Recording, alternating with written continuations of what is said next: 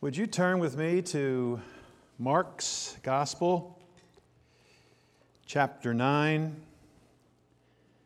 And we're going to begin with, cha- with verse 9.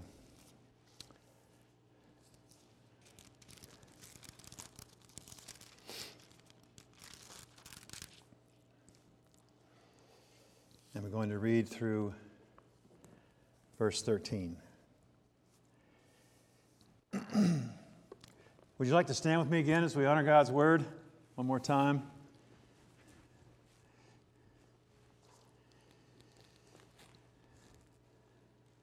As they were coming down the mountain, Jesus gave them orders not to tell anyone what they had seen until the Son of Man had risen from the dead. They kept the matter to themselves, discussing what rising from the dead meant. And they asked him, Why do the teachers of the law say that Elijah must come first? Jesus replied, To be sure, Elijah does come first and restores all things. Why then is it written that the Son of Man must suffer much and be rejected? But I tell you, Elijah has come, and they have done to him everything they wished, just as it was written about him. Praise your name, Lord. I pray for your inspiration to be upon us today, Father. I pray that you will illuminate our hearts and you will allow your Holy Spirit to penetrate into our very souls. We thank you, Father, for your word, for its inspiration, for its reliability, its trustworthiness. We thank you, Father, especially that we have your word before us today. That it's not hidden somewhere far away but it's been preserved so that today we can take it up with a sense of safety and reliability as we look at your word, and with the confidence that the same Spirit that breathed this word out into the minds of men who wrote it under his instruction apostles and prophets that same Spirit has preserved it. That same Spirit is here today, now, breathing again upon and through and out that word to us. So let us be inspired today by it to such an extent that we will go and breathe that same word out to others in this lost and wicked generation. In Jesus' name we pray. Open our eyes today that we might behold wondrous things from your law. In Jesus' name, amen.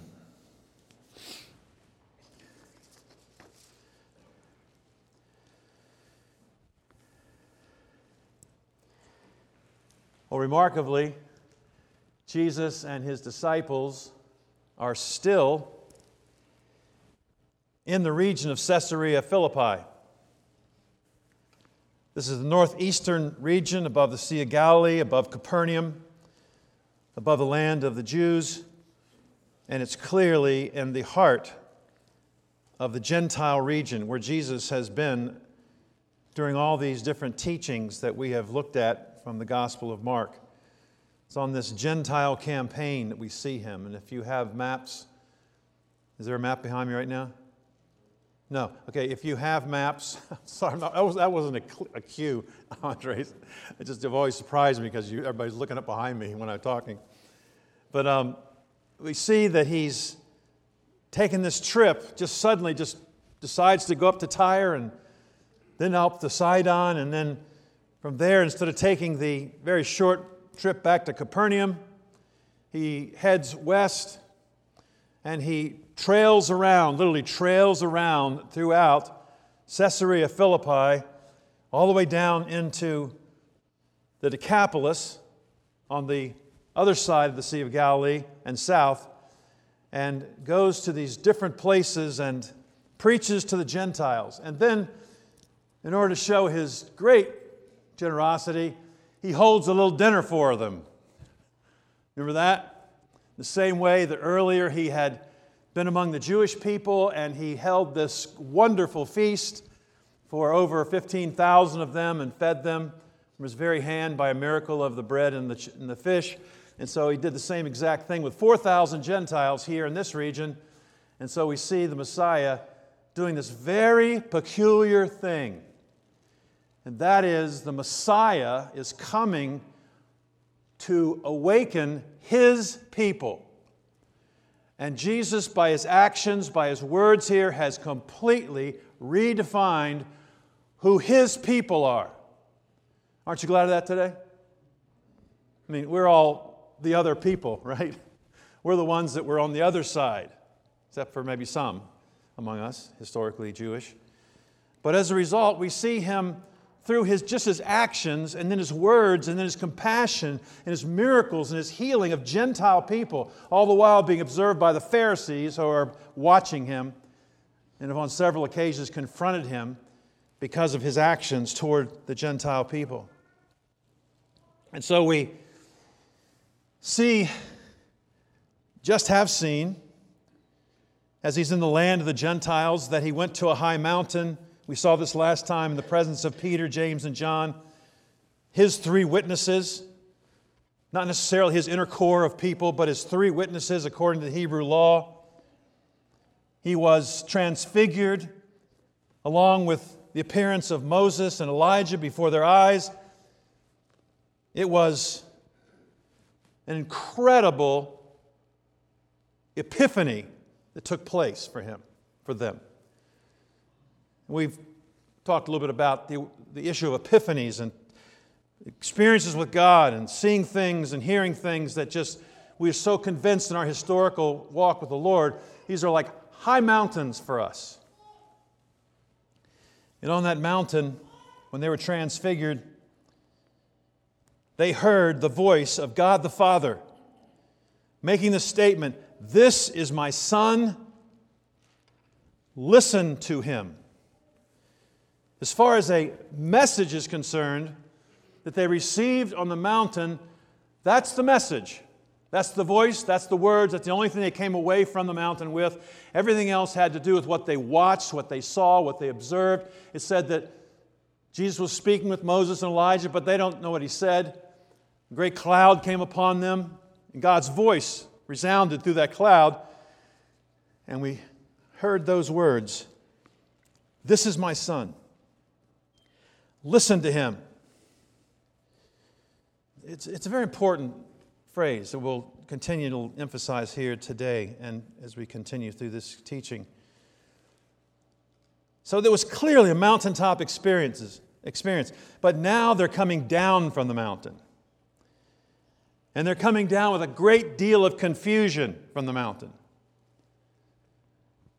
Not only were they apparently not listening to Jesus before, but even when they did listen to him, they didn't know what he was talking about. They would misunderstand it or they would misapply it or just not know what it was at all. Their world, on the other hand, was very shaken. It was still shaking. What's the source of their trouble? Let's do a little brief review, okay?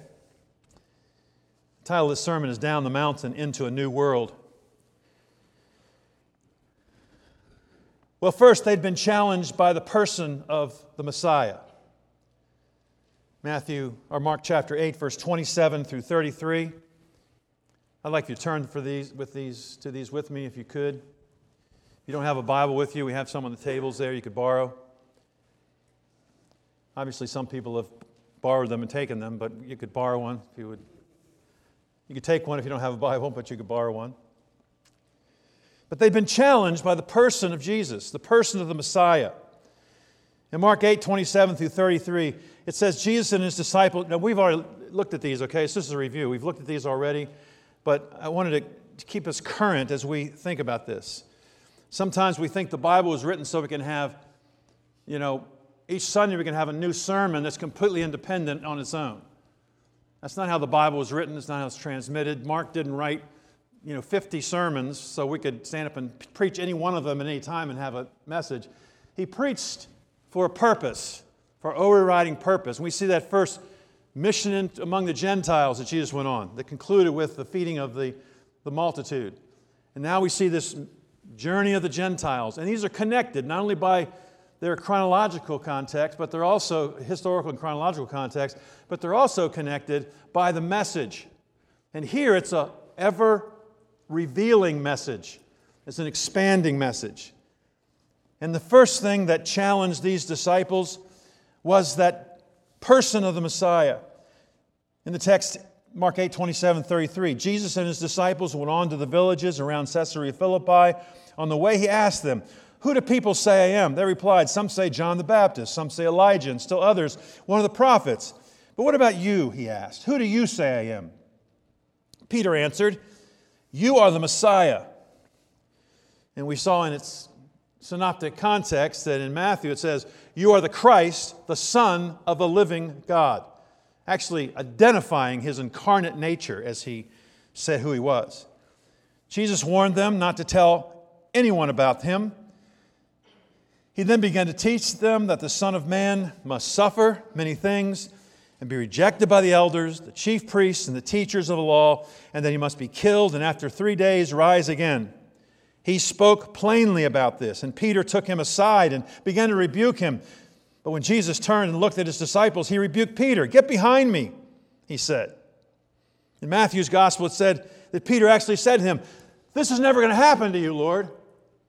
What's going to never happen to him? No one is going to cause you to suffer, and no one is going to kill you, and no one is going to bury you as long as I'm alive. It seems to be what he was saying.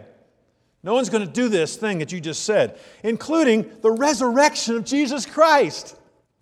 And what is the center of our faith? That Christ has risen from the dead, as he said. Yet he doesn't even see that at all. Even though Jesus says, Jesus could make things pretty plain, don't you think?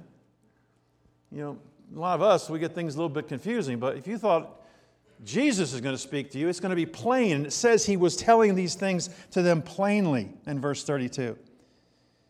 Get behind me, Satan, he said. You do not have in mind the concerns of God, but merely human concerns. Well, then, he introduces a couple things. He introduces Satan there, and he introduces that Peter is now being called Satan.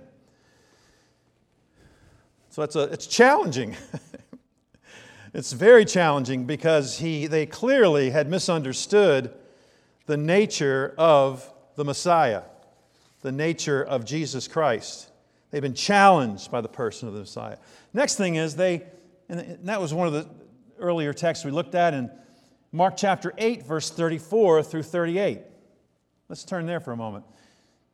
In this, we're going to see that they had been challenged by the calling of the Messiah upon them, their calling. It was, it was a very interesting thing to see those early days of when Peter and John, or Peter and Andrew, his brother, were on the boat, remember? And he's just walking by and he said, Follow me, and kept on walking. And next thing you know, they jump off their boat and they're following Jesus. And they go to that next morning, they go into the synagogue in Capernaum, and the whole place is just up in, up in a, a a huge uh, reaction because Jesus did this little thing of just healing a guy. I mean, just it's a little thing, just healing him. But everything was up in a, up in a roar, and then the whole region of Capernaum, and just in a short period of time, they're inundated by people coming, all of them with their hand, or their arm, or their kid, or their situation hang, uh, hand before them to get him to minister to them. And so they started thinking in terms of, you know, messianic ministry, what you'd expect the Messiah to be. And then thinking they're just following him because they wanted to follow him, but they're following him. You ever feel that way? I'm, I'm a follower of Jesus. Realistically, can anyone in this room say that I can follow Jesus Christ? How you been doing at it? How you been doing it? If it's has it been struggle? You, I, well, I can't quite do this right. I can't do that right. Well, honestly, we can't do any of it. We're not following Jesus Well, let's read what he says. Whoever wants to be my disciple must deny himself and take up their cross and follow me. For whoever wants to save their life will lose it, but whoever loses their life for me and for the gospel will save it. What good is it for someone to gain the whole world yet forfeit their own soul? Or what can anyone give in exchange for their soul? If anyone is ashamed of me and my words in this adulterous and sinful generation, the Son of Man will be ashamed of them when he comes in his Father's glory with the holy angels. Now, at that point, we I remember quoting James Edwards in his great commentary of the Gospel of Mark. He said, once again, Mark reminds readers that disciples are not in fellowship with Jesus because of their knowledge, their virtue, their abilities, or their will. They are in fellowship solely because of Jesus' sovereign call, and they remain in fellowship only because of his faithfulness to them. We are Christ's disciples because he's called us. That's what makes us special. He didn't call us because we were special. He calls us, and the calling makes us special. It sets us aside. We didn't set aside ourselves as holy. He set ourselves, set us aside as holy. Just that's those words are synonymous, holy and setting aside. Holiness simply means to set aside for a special use. And we wake up one day and we realize, I didn't choose Christ, Christ chose me according to his scriptures. In John chapter 15, Jesus said, You didn't choose me, I chose you and ordained you to bear fruit and fruit that will last. That's a mystery to people. It kind of shocks them. It causes some people to argue. No, wait a minute, I have a free will. Free of what? Is it free of sin? Is there some virtue in you, of, at any level, the virtue in you that you can exercise and you can have a relationship with God? You can choose God? No, we find the scriptures over and again, that is exactly the opposite. There's none righteous, no, not one. There's no virtue in me that I can choose to use in order to get anywhere. We're dead in our trespasses and sins. and so Jesus is calling them to a radical relationship to Him. It's, it's really a life relationship, it's a death to the old man and a life in the new man. And what do we struggle with the most? We struggle with that tension, don't we? That tension between what He has called us to be and what His intentions are, and then what I can try to do and try to keep up. But He puts the whole emphasis upon Himself that He will, He will be the one who brings us into a relationship with Him. They've been challenged by the calling, life calling of the Messiah upon them. We looked at that as well. And third, we see in chapter 9, verse 1, they've been challenged as their world turned upside down, or right side up, really in their understanding of the end, of eschatology, the end. You know, Professor Gordon Fee used to say over and over again everybody is eschatological. We're all eschatological people. And until you know that eschatology simply means the end, we're all people of the end. And the Jewish people were eschatological people. They still, Orthodox Jews, are very eschatological in their thinking. They're thinking about the end of something and the beginning of something. Christians are thinking about the end of something and the beginning of something.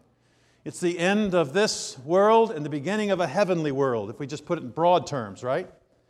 The Jewish people didn't think like that about eschatology. They weren't thinking that the world was going to change when the Messiah was going to come from the standpoint of a different location in heaven or going through some kind of final judgment, all those kind of things. They thought it was going to be simple, but it was going to be highly complex, but simple in its execution. From creation until the time of the Messiah, they were in Satan's world. And Satan was, many different Satans were in their world, always oppressing them, always overcoming them, setting in some kind of a slave relationship. The current one was obviously Rome. And they wanted this to come to an end. And they believed that it was going to come to an end when the Messiah came. When they went to John the Baptist, he was baptizing people out in the wilderness. And they asked him, the Pharisees asked him, Are you the Messiah, or should we look for another one? Is the, are we looking for somebody else? Are you the Messiah? Why would they ask John the Baptist if he was Messiah? Because they saw that he was having a, a radical change on the people's lives. They were coming out of lives of sin, repenting, and coming into lives of righteousness. There was an end to one and a beginning of the other, but it wasn't this complete cataclysmic change yet. And so they're thinking if he's the Messiah, he's going to bring the change, the end to the oppression, and he's going to throw off Rome and rule from Jerusalem for a thousand years. Isn't that what the Messiah is? He's the mighty God, wonderful counselor. His reign will last forever and ever. The Jews did not believe that. They believed that radically. But they just didn't have the right end and the right, the right, the right beginning of the next thing. And so there, Jesus came along preaching the kingdom of God is at hand. His first message repent, for the kingdom of God is at hand. John the Baptist, repent, for the kingdom of God is at hand.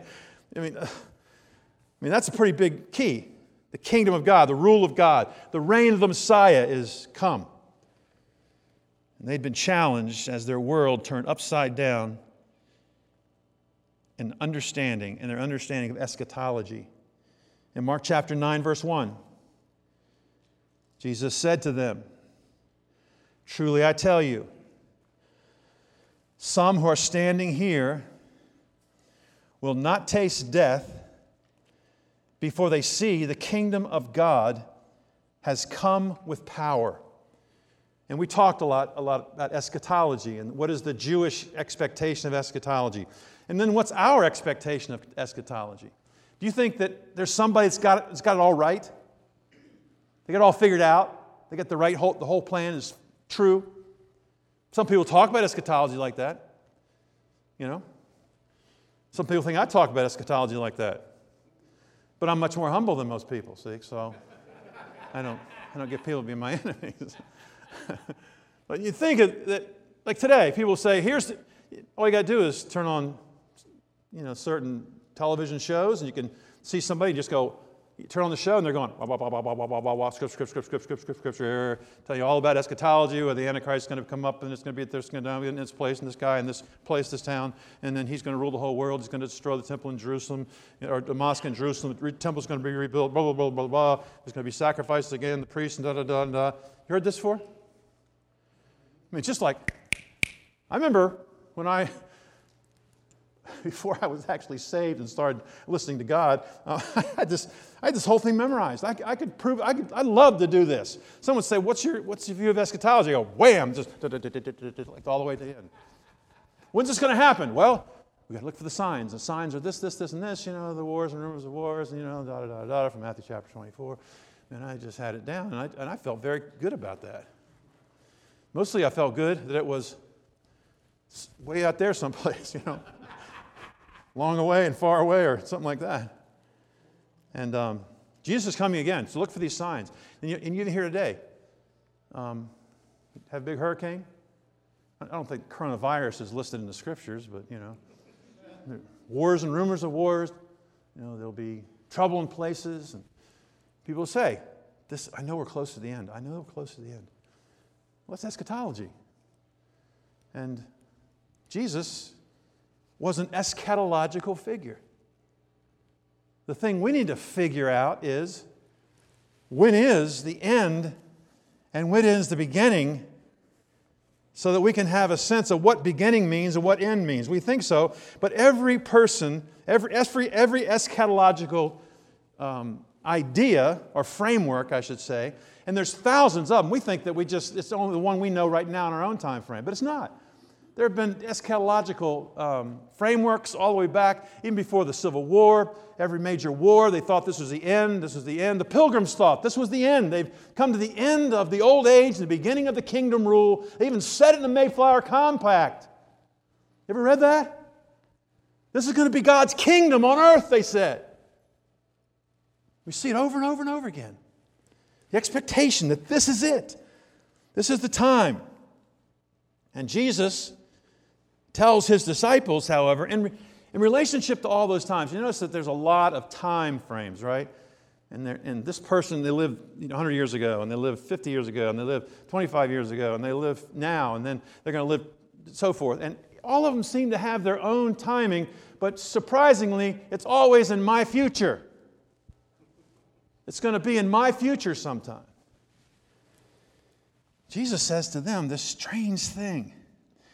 When he talks about this, this eschatology, and he's talking about this second time, truly I tell you, some who are standing here will not taste death before they see that the kingdom of God has come with power. Matthew 24, you see the word immediately after this destruction that he talks about when the temple all falls down or, or knocked down. They're going to see this, they're going to see these things immediately after it. At that time, he says more than once. At that time, after that time, after that time, at that time, after that time. He's not talking about after the time when you see it out here, you know, 2,000 years later. He, at least he believes, it seems, that something's going to happen in the lifetime of the persons who are standing right in front of him. There's going to be an eschatological change that takes place. And as I said before, that's all we're going to talk about with that. Just simply to see that this challenge is before them. a challenge was before them. They just went right straight from there up on top of a mountain, had a mountaintop experience. They come down, and then you hear these words. The Heavenly Father says, This is my beloved Son. Listen to him. Listen to him. It's something that they really weren't doing so well. As we pick up our text in the verse 9, as they were coming down the mountain, Jesus gave them orders not to tell anyone what they had seen until the Son of Man had risen from the dead. Now, note, and you might think, well, you're just kind of picking things. Well, uh, the Bible is meant to be specific and it's meant to be exegeted, carefully studied.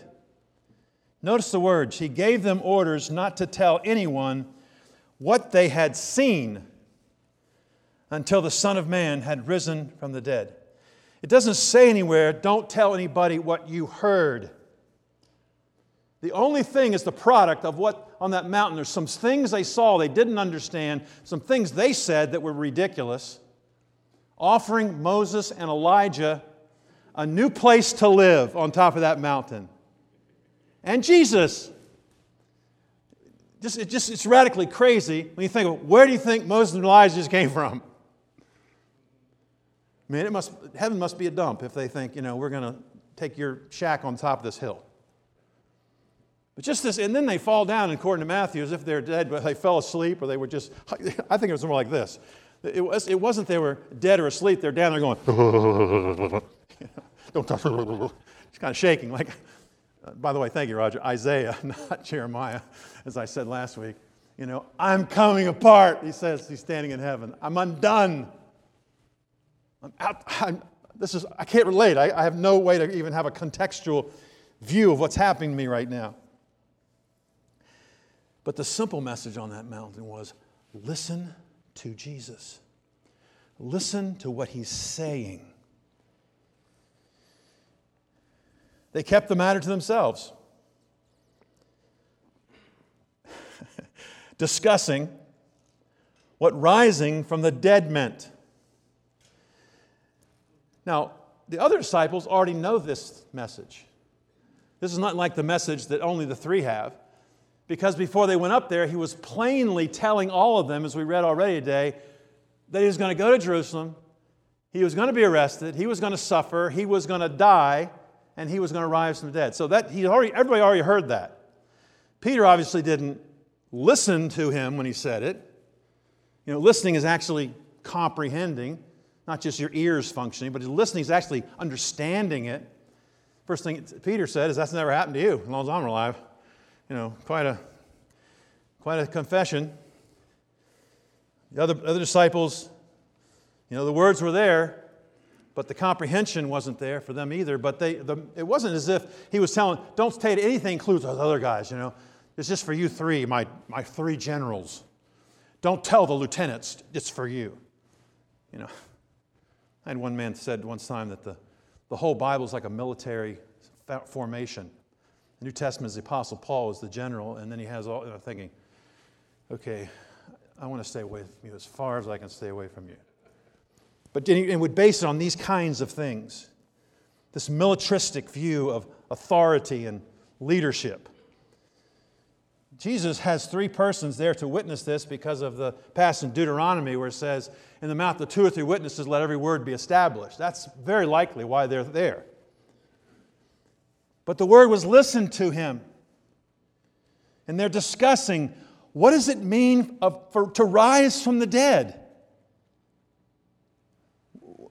What does that mean when you say rise from the dead? He's alive. He's, he's met with Moses and Elijah. This guy's never going to be killed. He has to be the Messiah. He has to be the one that's going to run Rome out of our lives. He's got to be this person because he's got this power. I mean, this, this stuff Jesus is saying about going to Jerusalem, he's going to go to Jerusalem, but when he goes to Jerusalem, he's going to be crowned king. Listen to him. Listen to him.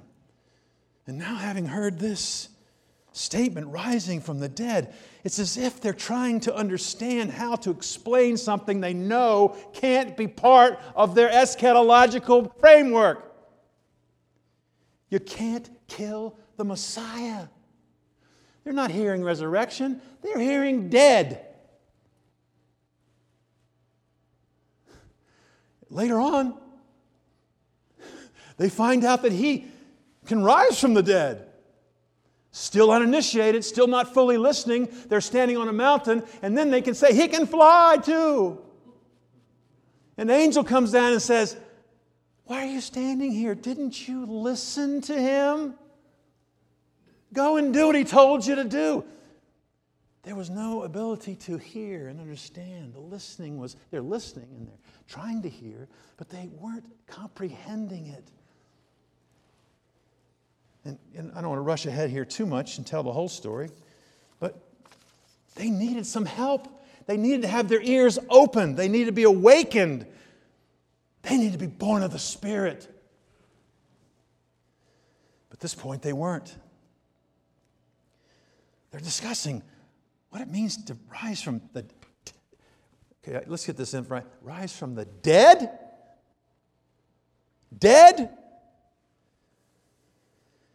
They, and they asked him, Why do the teachers of the law say that Elijah must first come, come first? It's kind of as if to say among themselves, We had this figured out. The Bible says that Elijah will come and he'll restore all things. It's the last thing that's written in the last book of the Old Testament. It's, it's literally right before the intertestament period. But it's the last revelation after the deportation and return to Israel. It's when the people of God were there and the prophets then were sent to speak to them, and Malachi came. And we see in Malachi chapter 4, and verse 5 and 6. See, I will send the prophet Elijah to you before the great and dreadful day of the Lord comes. He will turn the hearts of the parents to their children and the hearts of the children to the parents or else I will come and strike the land with total destruction. Last statement before the 400 years of darkness, the last revelation that was given to Israel. That Elijah would come. He would come and he would restore all things. He'd restore all things. He would be this figure that, like he was in life, with immense power, immense, immense relationship to God in a relational way that through him great things happen. He's the greatest prophet as far as power of all the prophets. You want to see some really, uh, you know, modern day, never mind, I don't want to say that. You know, like the tele, you know, the shows we have all these Avengers and all this stuff, you know, every one of them's got some immense power, power. That's how Elijah was. He comes up to a person, he's lost his axe head in the water. Elijah says, What's wrong? I lost my axe head. He goes, The axe head floats up to the top of the water. Oh, okay, see you later. I gotta go. You know, the, the prophets of Baal, Baal, right? Not Baal. And they're plurals, not Baals. It's Baals. Okay? Say it with me. Baals. Good, okay, good. It's probably Baals. anyway. Um, and so as we, you see him as being this prophet, this powerful prophet. He's going to come, and when he no one's going to be able to, to not know it's him. That, that's how powerful that, that, that this is. He's going to restore the fathers to the children, the children to the fathers in that great and powerful day of the Lord. And that hasn't happened yet. That's what they've listened to. They've listened to their teachers who tell them this is going to be the sign of the Messiah coming. But Elijah's going to come first and restore everything, and the Messiah is going to kind of come in and just sit on the throne. Do you think they've got some eschatological inconsistencies in their view? Do you hear me? You with me?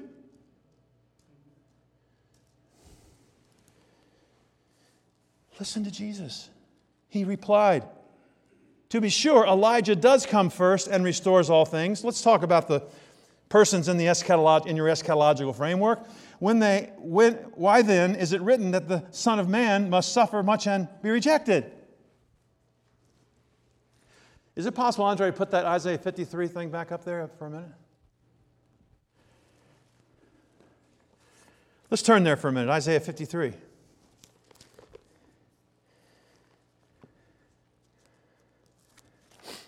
Interesting story about Isaiah 53. when I was um, at the University of Maryland, I was in college, and I took a course over there called um, The Old Testament as Literature. And I took this course as a Christian because there was nothing in the entire catalog that had anything to do with Christianity at the University of Maryland at that time. And I haven't looked lately, but I wonder if that course is among that fallen group. That's a joke, by the way. And I wrote this paper on Isaiah 53, these verses right here. Okay, Isaiah 53, 1 through 6. And I did a very careful job of demonstrating that what Isaiah was speaking about, or who Isaiah was, was Jesus Christ. I got an A on the paper. This teacher always gave me A's. It's pretty interesting.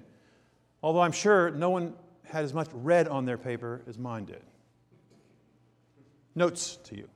She'd even turn over and around the back of the paper. See this note in the back. And so she took issue, she's a Jewish woman. Um, the Bible as Hebrew literature. That was what it's called. Let's go.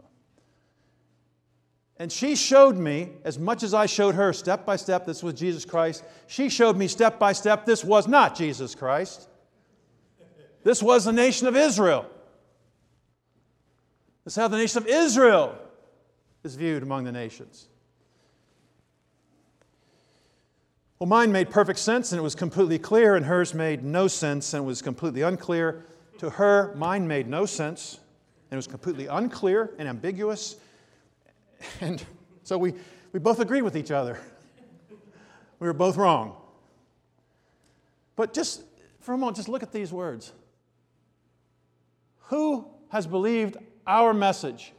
And to whom has the arm of the Lord been revealed? He grew up before him as a tender shoot and like a root out of dry ground. He had no beauty or majesty to attract us to him, nothing in his appearance that we should desire him. He was despised and rejected by, by mankind, a man of suffering and familiar with pain. Like one from whom people hide their faces, he was despised, and, he, and, and we held him in low esteem.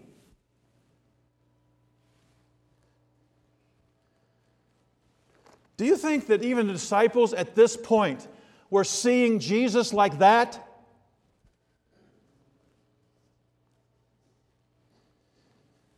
Why would they ask about Elijah after the revelation of Thou art the Christ, the Son of the living God? You're the Messiah, Mark says. Of course, Mark is writing some years later from this time frame.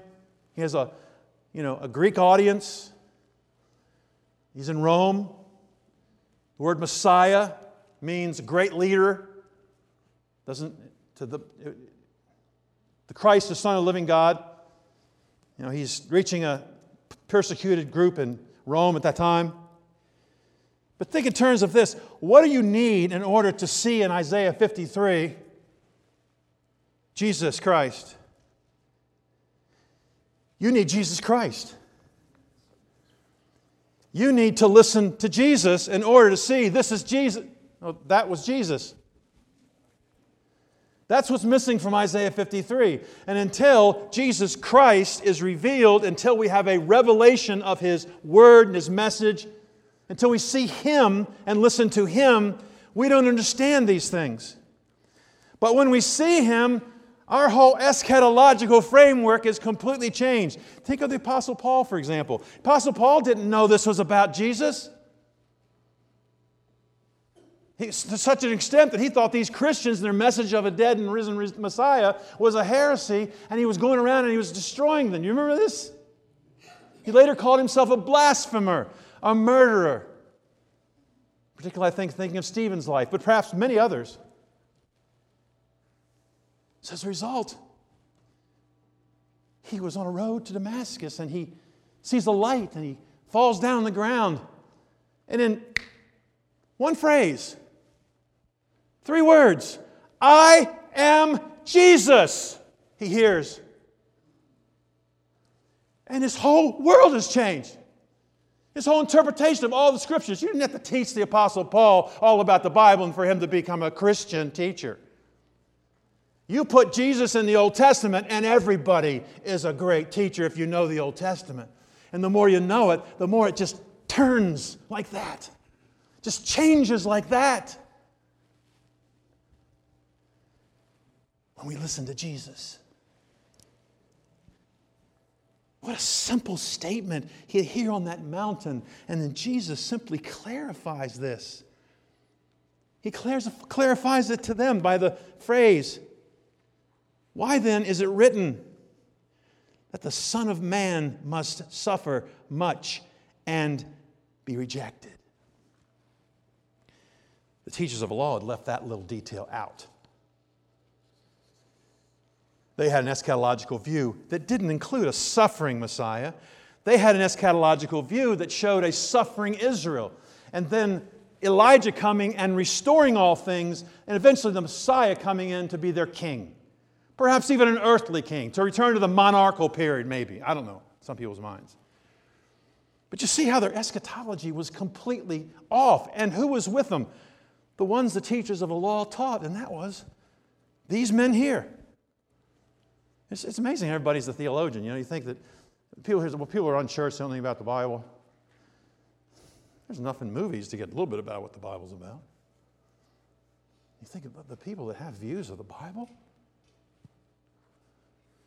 Imagine if they're taught clearly to believe this eschatological framework and the players in the eschatological framework, man, they can just be missing it by 100,000 miles.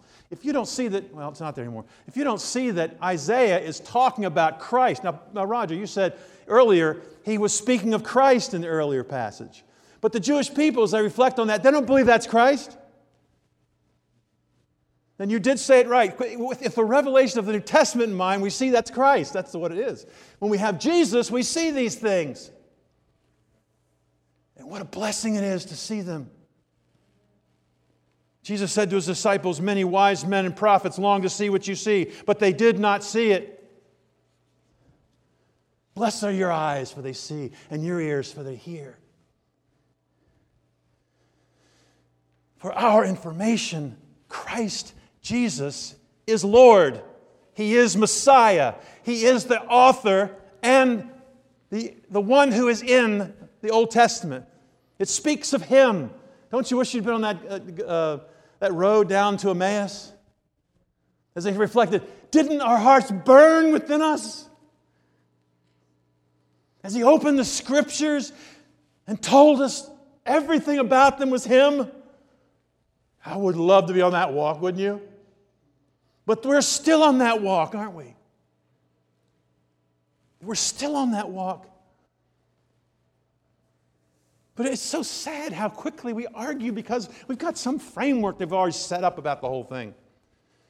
You know, Paul said, and I say this at funerals, Paul says in Thessalonians that we don't have the kind of hope that the world has. You know, I, I remember, you know, Chris's beautiful dad, he, his hope was that when he died, this is early in his life, when he died, lights are going to go off, they're going to be over. I've heard that over and over and over again. And I've just thought, what a terrible hope. What that, what's, is that hope? We're just going to be completely inflamed and consumed, and our, our spirit's gone and everything? I think that's what got him so emotional all the time after he was saved because he realized this isn't it. this isn't it.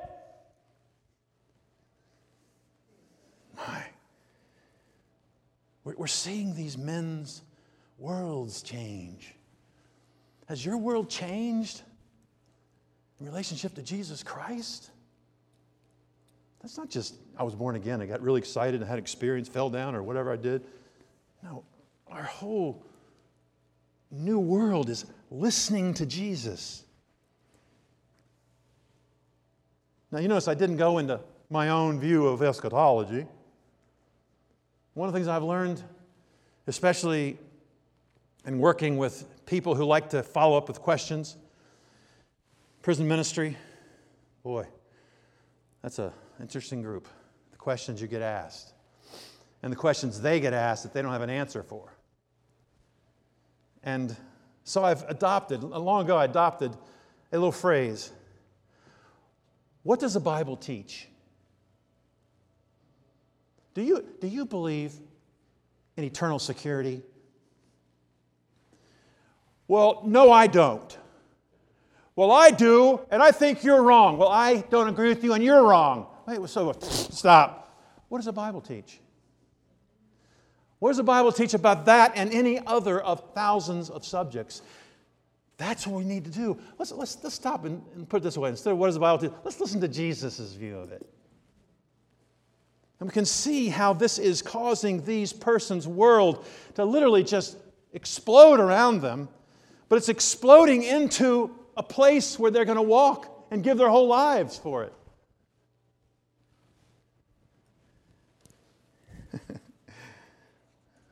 but I tell you, I tell you that Jesus' words as he ends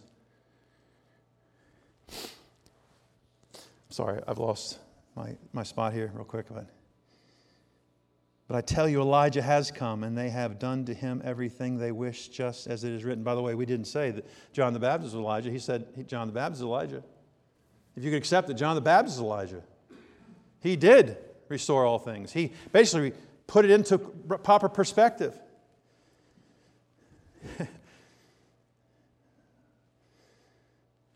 May God change us, and may He continue as we listen to Him. Right our wrongs intellectually and spiritually. May we be willing to give up ancient citadels for the truth. Father, lead us into truth. Your word is truth. Amen.